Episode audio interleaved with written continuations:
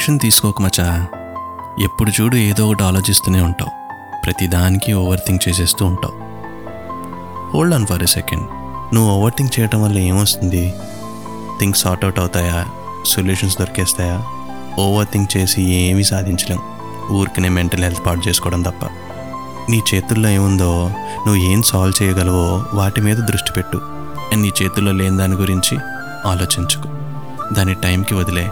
లేదా దేవుని నమ్మితే దేవుడి మీద వదిలే. Time or God will handle it నువ్వు అనవసరంగా ఎక్కువగా ఆలోచించి ప్రజెంట్ సిచ్యువేషన్ని పాడు చేసుకోకు. హ్యాపీగా ఉండడానికి ట్రై చేయమచ్చా యాక్చువల్లీ మనం అసలు ఎగ్జిస్ట్ అవ్వని విషయాల గురించి ఆలోచించి టైం వేస్ట్ చేస్తూ ఉంటాం.